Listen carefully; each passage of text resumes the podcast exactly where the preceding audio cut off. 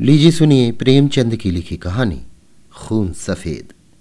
वाचन समीर गोस्वामी का है। प्रेमचंद की आप अपनी पसंदीदा कहानियाँ अब सुन सकते हैं। भारत की सबसे बड़ी पॉडकास्ट डायरेक्टरी हब हॉपर पे। हब हॉपर आपके लिए लेकर आए हैं हज़ारों पॉडकास्ट जो आप सुन सकते हैं दुनिया में कहीं भी, कभी भी। प्रेमचंद की कहानियों के नए और पुराने एपिसोड आप हब हॉपर पर सुन सकते हैं। तो सिलसिला शुरू करते हैं प्रेमचंद की लिखी कहानी खून सफ़ेद का, मेरी यानी समीर गोस्वामी की आवाज़ में। चैत का महीना था, लेकिन वे खलियान जहाँ अनाज की ढेरियाँ लगी रहती थी, पशुओं के शरणा स्थल बने हुए थे। जहाँ घरों से भाग और बसंत का लाभ सुनाई पड़ता, वहाँ आज भाग्य का रोना था। सारा चौमासा बीत गया। पानी की एक बूंद न गिरी। जेठ में एक बार मूसलाधार वृष्टि हुई थी। किसान फूले न समाये। खरीफ की फ़सल बोदी, लेकिन इंद्रदेव ने अपना सर्वस्व शायद एक ही बार लुटा दिया था। पौधे उगे, बढ़े और फिर सूख गए। गौचर भूमि में घास न जमी। बादल आते, घटाएँ उमड़ती। ऐसा मालूम होता कि जल थल एक हो जाएगा, परंतु वे आशा की नहीं। दुख की घटाएँ थीं। किसानों ने बहुतेरे जप तप किए, ईंट और पत्थर देवी देवताओं के नाम से पुजाए, बलिदान किए, पानी की अभिलाषा में रक्त के पनाले बह गए, लेकिन इंद्रदेव किसी तरह न पसीजे, न खेतों में पौधे थे, न गौचरों में घास, न तालाब में पानी। बड़ी मुसीबत का सामना था। जिधर देखिए धूल उड़ रही थी, दरिद्रता और शुद्धा पीड़ा के दारुण दृश्य दिखाई देते थे। लोगों ने पहले तो गहने और बर्तन गिरवी रखे और अंत में बेच डाले। फिर जानवरों की बारी आई और अब जीविका का अन्न कोई सहारा न रहा। तब जन्मभूमि पर जान देने वाले किसान बाल बच्चों को लेकर मजदूरी करने निकल पड़े। अकाल पीड़ितों की सहायता के लिए कहीं कहीं सरकार की सहायता से काम खुल गया था। बहुतेरे वहीं जाकर जमे। जहाँ जिसको सुभीता हुआ, वो उधर ही जा निकला। संध्या का समय था जादू राय थका मांदा आकर बैठ गया और स्त्री से उदास होकर बोला, दरखास्त नामंजूर हो गई। ये कहते कहते वो आँगन में ज़मीन पर लेट गया। उसका मुख पीला पड़ रहा था और आंतें सिकुड़ी जा रही थी। आज दो दिन से उसने दाने की सूरत नहीं देखी। घर में जो कुछ विभूति थी, गहने, कपड़े, बर्तन, भाड़े सब पेट में समा गए। गाँव का साहूकार भी पतिव्रता स्त्रियों की भांति आँखें चुराने लगा। केवल तकाबी का सहारा था। उसी के लिए दरखास्त दी थी, लेकिन आज वो भी नामंजूर हो गई। आशा का झिलमिलाता हुआ दीपक बुझ गया। देवकी ने पति को करुण दृष्टि से देखा। उसकी आँखों में आँसू उमड़ आए। पति दिन भर का थका मांदा घर आया है, उसे क्या खिलाए? लज्जा के मारे वो हाथ पैर धोने के लिए पानी भी न लाई। जब हाथ पैर धोकर आशा भरी चितवन से वो उसकी ओर देखेगा तब वो उसे क्या खाने को देगी? उसने आप कई दिन से दाने की सूरत नहीं देखी थी, लेकिन इस समय उसे जो दुख हुआ, वो शुद्धातुरता के कष्ट से कई गुना अधिक था। स्त्री घर की लक्ष्मी है, घर के प्राणियों को खिलाना पिलाना वो अपना कर्तव्य समझती है, और चाहे ये उसका अन्याय ही क्यों ना हो, लेकिन अपनी दीनहीन दशा पर जो मानसिक वेदना उसे होती है, वो पुरुषों को नहीं हो सकती। हठात उसका बच्चा साधु नींद से चौंका और मिठाई के लालच में आकर वो बाप से लिपट गया। इस बच्चे ने आज प्रायः काल चने की रोटी का एक टुकड़ा खाया था और तब से कई बार उठा और कई बार रोते रोते सो गया। चार वर्ष का नादान बच्चा, उसे वर्षा और मिठाई में कोई संबंध नहीं दिखाई देता था। जादू राय ने उसे गोद में उठा लिया और उसकी ओर दुख भरी दृष्टि से देखा। गर्दन झुक गई और हृदय पीड़ा आँखों में न समा सकी। दूसरे दिन वो परिवार भी घर से बाहर निकला। जिस तरह पुरुष के चित्त अभिमान और स्त्री की आँख से लज्जा नहीं निकलती, उसी तरह अपनी मेहनत से रोटी कमाने वाला किसान भी मजदूरी की खोज में घर से बाहर नहीं निकलता। लेकिन हा, पापी पेट, तू सब कुछ कर सकता है। मान और अभिमान, ग्लानी और लज्जा के सब चमकते हुए तारे तेरी काली घटाओं की ओट में छिप जाते हैं। प्रभात का समय था, ये दोनों विपत्ति के सताए घर से निकले। जादू राय ने लड़के को पीठ पर लिया। देवकी ने फटे पुराने कपड़ों की वो गठरी सिर पर रखी, जिस पर विपत्ति को भी तरस आता दोनों की आँखें आंसुओं से भरी थी। देव की रोती रही, जादू राय चुपचाप था। गाँव के दो चार आदमियों से भेंट भी हुई। किसी ने इतना भी नहीं पूछा कि कहाँ जाते हो। किसी के हृदय में सहानुभूति का वासना था। जब ये लोग लालगंज पहुँचे उस समय सूर्य ठीक सिर पर था। देखा मीलों तक आदमी ही आदमी दिखाई देते थे, लेकिन हर चेहरे पर दीनता और दुख के चिन्ह झलक रहे थे। बैसाख की जलती हुई धूप थी, आग के झोंके ज़ोर ज़ोर से हरहराते हुए चल रहे थे। ऐसे समय में हड्डियों के अगणित ढांचे, जिनके शरीर पर किसी प्रकार का कपड़ा न था, मिट्टी खोदने में लगे हुए थे। मानो वो मरघट भूमि थी, जहाँ मुर्दे अपने हाथों अपनी कबर खोद रहे थे। बूढ़े और जवान, मर्द और बच्चे, सबके सब ऐसे निराश और विवश होकर काम में लगे हुए थे। मानो मृत्यु और भूख उनके सामने बैठी घूर रही है। इस आफत में न कोई किसी का मित्र था, न हितु। दया, सहृदयता और प्रेम, ये सब मानवीय भाव हैं, जिनका कर्ता मनुष्य है। प्रकृति ने हमको केवल एक भाव प्रदान किया है, और वो स्वार्थ है। मानवीय भाव बहुधा कपटी मित्रों की भांति हमारा साथ छोड़ देते हैं, पर ये ईश्वर प्रदत्त गुण हमारा गला नहीं छोड़ता। आठ दिन बीत गए थे। संध्या समय काम समाप्त हो चुका था। डेरे से कुछ दूर आम का एक बाग था। वहीं एक पेड़ के नीचे जादू राय और देव की बैठी हुई थी। दोनों ऐसे क्रश हो रहे थे कि उनकी सूरत नहीं पहचानी जाती थी। अब वो स्वाधीन कृषक नहीं रहे। समय के हेर फेर से आज दोनों मजदूर बने बैठे हैं। जादू राय ने बच्चे को ज़मीन पर सुला दिया। उसे कई दिन से बुखार आ रहा है। कमल सा चेहरा मुरझा गया है। देवकी ने धीरे से हिलाकर कहा, बेटा, आँखें खोलो। देखो, साँझ हो गई। साधु ने आँख खोल दी। बुखार उतर गया था। बोला, क्या हम घर आ गए, माँ? घर की याद आ गई। देवकी की आँखें डबडबा आई। उसने कहा, नहीं बेटा, तुम अच्छे हो जाओगे तो घर चलेंगे। उठकर देखो कैसा अच्छा बाग है। साधु माँ के हाथों के सहारे उठा और बोला, माँ, मुझे बड़ी भूख लगी है, लेकिन तुम्हारे पास तो कुछ नहीं है। मुझे क्या खाने को दोगी? देवकी के हृदय में चोट लगी, पर धीरज धर के बोली, नहीं बेटा, तुम्हारे खाने को मेरे पास सब कुछ है। तुम्हारे दादा पानी लाते हैं तो नरम नरम रोटियाँ अभी बनाए देती हूँ। साधु ने माँ की गोद में सिर रख लिया और बोला, माँ, मैं ना होता तो तुम्हें इतना दुख ना होता। ये कहकर वो फूट फूट कर रोने लगा। ये वही बेसमझ बच्चा है जो दो सप्ताह पहले मिठाइयों के लिए दुनिया सिर पर उठा लेता था। दुख और चिंता ने कैसा अनर्थ कर दिया है। ये विपत्ति का फल है। कितना दुखपूर्ण, कितना करुणाजनक व्यापार है। इसी बीच कई आदमी लालटेन लिए हुए वहाँ आए, फिर गाड़ियाँ आई। उन पर डेरे और खेमे लदे हुए थे। दम के दम यहाँ खेमे गड़ गए। सारे बाग में चहल पहल नज़र आने लगी। देव की रोटियाँ सेक रही थी। साधु धीरे धीरे उठा और आश्चर्य से देखता हुआ एक डेरे के नज़दीक जाकर खड़ा हो गया। पादरी मोहनदास खेमे से बाहर निकले तो साधु उन्हें खड़ा दिखाई दिया। उसकी सूरत पर उन्हें तरस आ गया। प्रेम की नदी उमड़ आई। बच्चे को गोद में लेकर खेमे में एक गद्देदार कोच पर बिठा दिया और तब बिस्कुट और केले खाने को दिए। लड़के ने अपनी ज़िंदगी में इन स्वादिष्ट चीज़ों को कभी न देखा था।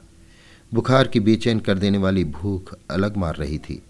उसने खूब मन भर खाया और तब कृतज्ञ नेत्रों से देखते हुए पादरी साहब के पास जाकर बोला, तुम हमको रोज ऐसी चीज़ें खिलाओगे? पादरी साहब इन भोलेपन पर मुस्कुराकर बोले, मेरे पास इससे भी अच्छी अच्छी चीज़ें हैं। इस पर साधु राय ने कहा, अब मैं रोज तुम्हारे पास आऊँगा। माँ के पास ऐसी अच्छी चीज़ें कहाँ? वो मुझे रोज चने की रोटियाँ खिलाती है। उधर देवकी ने रोटियाँ बनाई और साधु को पुकारने लगी। साधु ने माँ के पास जाकर कहा, मुझे साहब ने अच्छी अच्छी चीज़ें खाने को दी हैं। साहब बड़े अच्छे हैं। देवकी ने कहा, मैंने तुम्हारे लिए नरम नरम रोटियाँ बनाई हैं। आओ तो मैं खिलाऊं। साधु बोला, अब मैं ना खाऊँगा। साहब कहते थे कि मैं तुम्हें रोज अच्छी अच्छी चीज़ें खिलाऊँगा। मैं अब उनके साथ रहा करूँगा। माँ ने समझा कि लड़का हँसी कर रहा है। उसे छाती से लगाकर बोली, क्यों बेटा? हमको भूल जाओगे। देखो मैं तुम्हें कितना प्यार करती हूँ। साधु तुतला कर बोला, तुम तो मुझे रोज चने की रोटियाँ दिया करती हो। तुम्हारे पास तो कुछ नहीं है। साहब मुझे केले और आम खिलाएँगे। ये कहकर वो फिर खेमे की ओर भागा और रात को वहीं सो रहा। पादरी मोहनदास का पड़ाव वहाँ तीन दिन रहा। साधु दिन भर उन्हीं के पास रहता। साहब ने उसे मीठी दवाइयाँ दी। उसका बुखार जाता रहा। वो भोले भाले किसान ये देखकर साहब को आशीर्वाद देने लगे। लड़का चंगा हो गया और आराम से है। साहब को परमात्मा सुखी रखे। उन्होंने बच्चे की जान रख ली। चौथे दिन रात को ही वहाँ से पादरी साहब ने कूच किया। सुबह को जब देव की उठी तो साधु का यहाँ पता न था। उसने समझा कहीं टपके ढूँढने गया होगा। किंतु थोड़ी देर देखकर उसने जादू राय से कहा लल्लू यहाँ नहीं है। उसने भी यही कहा। कहीं टपके ढूंढता होगा। लेकिन जब सूरज निकल आया और काम पर चलने का वक्त हुआ, तब जादू राय को कुछ संशय हुआ। उसने कहा, तुम यहीं बैठी रहना। मैं अभी उसे लिए आता हूँ। जादू ने आसपास के सब बागों को छान डाला और अंत में जब दस बज गए तो निराश लौट आया। साधु न मिला। ये देखकर देव की ढाणे मारकर रोने लगी। फिर दोनों अपने लाल की तलाश में निकले। अनेक विचार चित्त में आने जाने लगे। देवकी को पूरा विश्वास था कि उस साहब ने उस पर कोई मंत्र डालकर वश में कर लिया। लेकिन जादव को इस कल्पना के मान लेने में कुछ संदेह था। बच्चा इतनी दूर अनजान रास्ते पर अकेले नहीं जा सकता। फिर भी दोनों गाड़ी के पहियों और घोड़े के टापों के निशान देखते चले जाते थे। यहाँ तक कि एक सड़क पर आ पहुँचे। वहाँ गाड़ी के बहुत से निशान थे। उस विशेष लीक की पहचान न हो सकती थी। घोड़े के टाप भी एक झाड़ी की तरफ़ जाकर गायब हो गए। आशा का सहारा टूट गया। दोपहर हो गई। दोनों धूप के मारे बेचैन और निराश से पागल हो रहे थे। वहीं एक वृक्ष की छाया में बैठ गए। देव की विलाप करने लगी। जादू राय ने उसे समझाना शुरू किया। जब जरा धूप की तेज़ी कम हुई तो दोनों फिर आगे चले। किंतु अब आशा की जगह निराशा साथ थी। घोड़े की टापों के साथ उम्मीद का धुंधला निशान गायब हो गया था। शाम हो गई। इधर उधर गायों, बैलों के झुंड निर्जीव से पड़े दिखाई देते थे। ये दोनों दुखिया हिम्मत हार कर एक पेड़ के नीचे टिक रहे। उसी वृक्ष पर मैंने का एक जोड़ा पसेरा लिए हुए था। उनका नन्ना सा शावक आज ही एक शिकारी के चंगुल में फंस गया था। दोनों दिन भर उसे खोजते फिरे। इस समय निराश होकर बैठे रहे। देव की और जादू को अभी तक आशा की झलक दिखाई देती थी। इसीलिए वे बेचैन थे। तीन दिन तक ये दोनों अपने खोए हुए लाल की तलाश करते रहे। दाने से भेंट नहीं, प्यास से बेचैन होते तो दो चार घूंट पानी गले के नीचे उतार लेते। आशा की जगह निराशा का सहारा था। दुख और करुणा के सिवाय और कोई वस्तु नहीं। किसी बच्चे के पैर के निशान देखते तो उनके दिलों में आशा तथा भय की लहरें उठने लगती थी। लेकिन प्रत्येक पग उन्हें अभीष्ट स्थान से दूर लिए जाता था। इस घटना को हुए चौदह वर्ष बीत गए। इन चौदह वर्षों में सारी काया पलट गई। चारों ओर राम राज्य दिखाई देने लगा। इंद्रदेव ने कभी उस तरह अपनी निर्दयता न दिखाई और न ज़मीन नहीं। उमड़ी हुई नदियों की तरह अनाज से ढेकियाँ भरी चली। उजड़े हुए गाँव बस गए। मजदूर किसान बन बैठे और किसान जायदाद की तलाश में दौड़ने लगे। वही चैत के दिन थे। खलियानों में अनाज के पहाड़ खड़े थे। भाट और भिकमंगे किसानों की बढ़ती के तराने गा रहे थे। सुनारों के दरवाजे पर सारे दिन और आधी रात तक गाहकों का जमघट लगा रहता था। दर्जी को सिर उठाने की फुर्सत न थी। इधर उधर दरवाजों पर घोड़े नहना रहे थे। देवी के पुजारियों को अजीर्ण हो रहा था। जादूराय के दिन भी फिरे। घर पर छप्पर की जगह खपरेल हो गया है। दरवाजे पर अच्छी बैलों की जोड़ी बंधी हुई है। वो अब अपनी बहली पर सवार होकर बाज़ार जाया करता है। उसका बदन अब उतना सुडौल नहीं है। पेट पर इस सुदशा का विशेष प्रभाव पड़ा है और बाल भी सफ़ेद हो चले हैं। देवकी की गिनती भी गाँव की बूढ़ी औरतों में होने लगी है। व्यवहारिक बातों में उसकी बड़ी पूछ हुआ करती है। जब वो किसी पड़ोसिन के घर जाती है तो वहाँ की बहुएँ भय के मारे थरथराने लगती हैं। उसके कटुवाक और तीव्र आलोचना की सारे गाँव में धाक बंधी हुई है। महीन कपड़े अब उसे अच्छे नहीं लगते, लेकिन गहनों के बारे में वो उतनी उदासीन नहीं है। उनके लिए जीवन का दूसरा भाग इससे कम उज्जवल नहीं। है उनकी दो संतानें हैं। लड़का माधो सिंह अब खेती बाड़ी के काम में बाप की मदद करता है। लड़की का नाम शिव गौरी है। वो भी माँ को चक्की पीसने में सहायता दिया करती है और खूब गाती है। बर्तन धोना उसे पसंद नहीं, लेकिन चौका लगाने में निपुण है। गुड़ियों के ब्याह करने से उसका जी कभी नहीं भरता। आए दिन गुड़ियों के विवाह होते रहते हैं। हाँ इनमें किफ़ायत का पूरा ध्यान रहता है। खोए हुए साधु की याद अभी बाकी है। उसकी चर्चा नित्य हुआ करती है और कभी बिना रुलाए नहीं रहती। देव की कभी कभी सारे दिन उस लाड़ले बेटे की सुध में अधीर रहा करती है। साँझ हो गई थी। बैल दिन भर के थके मांदी सिर झुकाए चले आते थे। पुजारी ने ठाकुर द्वारे में घंटा बजाना शुरू किया। आजकल फ़सल के दिन हैं, रोज पूजा होती है। जादू राय खाट पर बैठे नारियल पी रहे थे। शिव गौरी रास्ते में खड़ी उन बैलों को कोस रही थी। जो उसके भूमिस्थ विशाल भवन का निरादर करके उसे रौंदते चले जाते थे। घड़ियाल और घंटी की आवाज़ सुनते ही जादू राय भगवान का चरणामृत लेने के लिए उठे ही थे कि उन्हें अकस्मात एक नवयुवक दिखाई पड़ा, जो भूखते हुए कुत्तों को दुत्कारता बाइसिकल को आगे बढ़ाता हुआ चला आ रहा था। उसने उनके चरणों पर अपना सिर रख दिया। जादो राय ने गौर से देखा और तब दोनों एक दूसरे से लिपट गए। माधव भौचक होकर बाइसिकल को देखने लगा।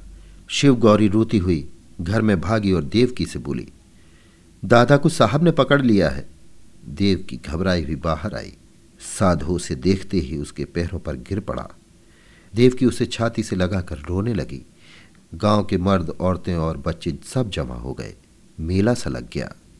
साधो ने अपने माता पिता से कहा, मुझे अभागे से जो कुछ अपराध हुआ हो, उसे क्षमा कीजिए। मैंने अपनी नादानी से स्वयं बहुत कष्ट उठाए और आप लोगों को भी दुख दिया। लेकिन अब मुझे अपनी गोद में लीजिए, देवकी ने रोकर कहा। जब हमको छोड़कर भागे थे तो हम लोग तुम्हें तीन दिन तक बेदाना पानी के ढूंढते रहे। पर जब निराश हो गए, तब अपने भाग्य को रोकर बैठ रहे। तब से आज तक कोई ऐसा दिन ना गया कि तुम्हारी सुधि ना आई हो। रोते रोते एक युग बीत गया। अब तुमने खबर ली है। बताओ बेटा, उस दिन तुम कैसे भागे और कहा जाकर रहे? साधु ने लज्जित होकर उत्तर दिया माता जी अपना हाल क्या कहूँ? मैं पहर रात रहे आपके पास से उठकर भागा। पादरी साहब के पड़ाव का पता शाम ही को पूछ लिया था। बस पूछता हुआ उनके पास दोपहर को पहुँच गया। साहब ने मुझे पहले समझाया कि अपने घर लौट जाओ, लेकिन जब मैं किसी तरह राज़ी ना हुआ तो उन्होंने मुझे पूना भेज दिया। मेरी तरह वहाँ सैकड़ों लड़के थे। वहाँ बिस्कुट और नारंगियों का भला क्या ज़िक्र। जब मुझे अपने लोगों की याद आती, मैं अक्सर रोया करता। मगर बचपन की उम्र थी धीरे धीरे उन्हीं लोगों से हिल मिल गया। हाँ जब से कुछ होश हुआ है और अपना पराया समझने लगा हूँ, तब से अपनी नादानी पर हाथ मलता रहा हूँ। रात दिन आप लोगों की रट लगी हुई थी। आज आप लोगों के आशीर्वाद से ये शुभ दिन देखने को मिला। दूसरों में बहुत दिन काटे, बहुत दिनों तक अनाथ रहा। अब मुझे अपनी सेवा में रखिए, मुझे अपनी गोद में लीजिए। मैं प्रेम का भूखा हूँ। बरसों से मुझे जो सौभाग्य नहीं मिला, वो अब दीजिए। गाँव के बहुत बुढ़े जमा थे, उनमें से जगत सिंह बोले तो क्यों बेटा, तुम इतने दिनों तक पादरियों के साथ रहे? उन्होंने तुमको भी पादरी बना लिया होगा? साधो ने सिर झुकाकर कहा, जी हाँ ये तो उनका दस्तूर है। जगत सिंह ने जादुराय की तरफ़ देखकर कहा यह बड़ी कठिन बात है। साधु बोला, बिरादरी मुझे जो प्राश्चित बतलाएगी मैं उसे करूँगा। मुझसे जो कुछ बिरादरी का अपराध हुआ है, नादानी से हुआ है, लेकिन मुझका दंड भोगने के लिए तैयार हूँ। जगत सिंह ने फिर जादुराय की तरफ़ कनखियों से देखा और गंभीरता से बोले, हिंदू धर्म में ऐसा कभी नहीं हुआ है। यों तुम्हारे माँ बाप तुम्हें अपने घर में रख लें। तुम उनके लड़के हो। मगर बिरादरी कभी इस काम में शरीक ना होगी। बोलो, जादुराय, क्या कहते हो? कुछ तुम्हारे मन की भी तो सुन लें। जादुराय बड़ी दुविधा में था। एक और तो अपने प्यारे बेटे की प्रीत थी, दूसरी ओर बिरादरी का भय मारे डालता था। जिस लड़के के लिए रोते रोते आँखें फूट गईं, आज वही सामने खड़ा आँखों में आँसू भरे कहता है, पिताजी मुझे अपनी गोद में लीजिए, और मैं पत्थर की तरह अचल खड़ा हूँ। शोक। इन निर्दयी भाइयों को किस तरह समझाऊं? क्या करूँ? क्या ना करूँ? लेकिन माँ की ममता उमड़ आई।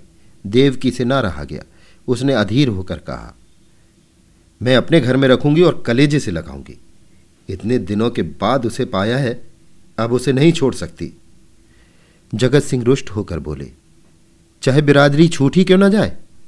देवकी ने भी गर्म होकर जवाब दिया, हाँ, चाहे बिरादरी छूट जाए। लड़के वालों ही के लिए आदमी बिरादरी की आड़ पकड़ता है। जब लड़का न रहा तो भला बिरादरी किस काम आएगी? इस पर कई ठाकुर लाल लाल आँखें निकाल कर बोले ठकराइन बिरादरी की तो खूब मर्यादा करती हो। लड़का चाहे किसी रास्ते पर जाए, लेकिन बिरादरी चू तक ना करे। ऐसी बिरादरी कहीं होगी? हम साफ़ साफ़ कह देते हैं कि अगर ये लड़का तुम्हारे घर में रहा तो बिरादरी भी बता देगी कि वो क्या कर सकती है। जगत सिंह कभी कभी जादूराय से रुपए उधार लिया करते थे। मधुर स्वर से बोले, भाभी, बिरादरी ये थोड़ी कहती है कि तुम लड़के को घर से निकाल दो। लड़का इतने दिनों के बाद घर आया है तो हमारे सिर आँखों पर रहे। बस जरा खाने पीने और छूत छात का बचाव बना रहना चाहिए। बोलो, जादू भाई, अब बिरादरी को कहाँ तक दबाना चाहते हो? जादू राय ने साधु की तरफ़ करुणा भरे नेत्रों से देखकर कहा, बेटा, जहाँ तुमने हमारे साथ इतना सलूक किया है, वहाँ जगत भाई की इतनी कहा और मान लो? साधु ने कुछ तीक्ष्ण शब्दों में कहा, क्या मान लू? ये कि अपनों में गैर बनकर रहूँ, अपमान सहूं मिट्टी का घड़ा भी मेरे छूने से अशुद्ध हो जाए। ना, ये मेरा किया ना होगा। इतनी निर्लज नहीं। जादूराय को पुत्र की यह कठोरता अप्रिय मालूम हुई। वे चाहते थे कि इस वक्त बिरादरी के लोग जमा हैं, उनके सामने किसी तरह समझौता हो जाए। फिर कौन देखता है कि हम उसे किस तरह रखते हैं? चिढ़कर बोले इतनी बात तो तुम्हें माननी ही पड़ेगी। साधु राय इस रहस्य को न समझ सका। बाप की इस बात में उसे निष्ठुरता की झलक दिखाई पड़ी। बोला, मैं आपका लड़का हूँ। आपके लड़के की तरह रहूँगा। आपके भक्ति और प्रेम की प्रेरणा मुझे यहाँ तक लाई है। मैं अपने घर में रहने आया हूँ। अगर ये नहीं है तो इसके सिवा मेरे लिए इसके और कोई उपाय नहीं। कि जितनी जल्दी हो सके यहाँ से भाग जाऊँ। जिनका खून सफ़ेद है, उनके बीच में रहना व्यर्थ है। देवकी ने रोकर कहा लल्लू मैं अब तुम्हें ना जाने दूँगी। साधो की आँखें भर आईं पर मुस्कुरा कर बोला मैं तो तुम्हारी थाली में खाऊँगा। देवकी ने उसे ममता और प्रेम की दृष्टि से देखकर कहा मैंने तो तुझे छाती से दूध पिलाया है तू मेरी थाली में खाएगा तो क्या? मेरा बेटा ही तो है कोई और तो नहीं हो गया। साधु इन बातों को सुनकर मतवाला हो गया इनमें कितना स्नेह कितना अपनापन था। बोला माँ आया तो मैं इसी इरादे से था कि अब कहीं ना जाऊँगा। लेकिन बिरादरी ने मेरे कारण यदि तुम्हें जाति चित कर दिया तो मुझसे न सहा जाएगा। मुझसे इन गवारों का कोरा अभिमान न देखा जाएगा। इसलिए इस वक्त मुझे जाने दो। जब मुझे अवसर मिला करेगा तो तुम्हें देख जाया करूँगा। तुम्हारा प्रेम मेरे चित्त से नहीं जा सकता।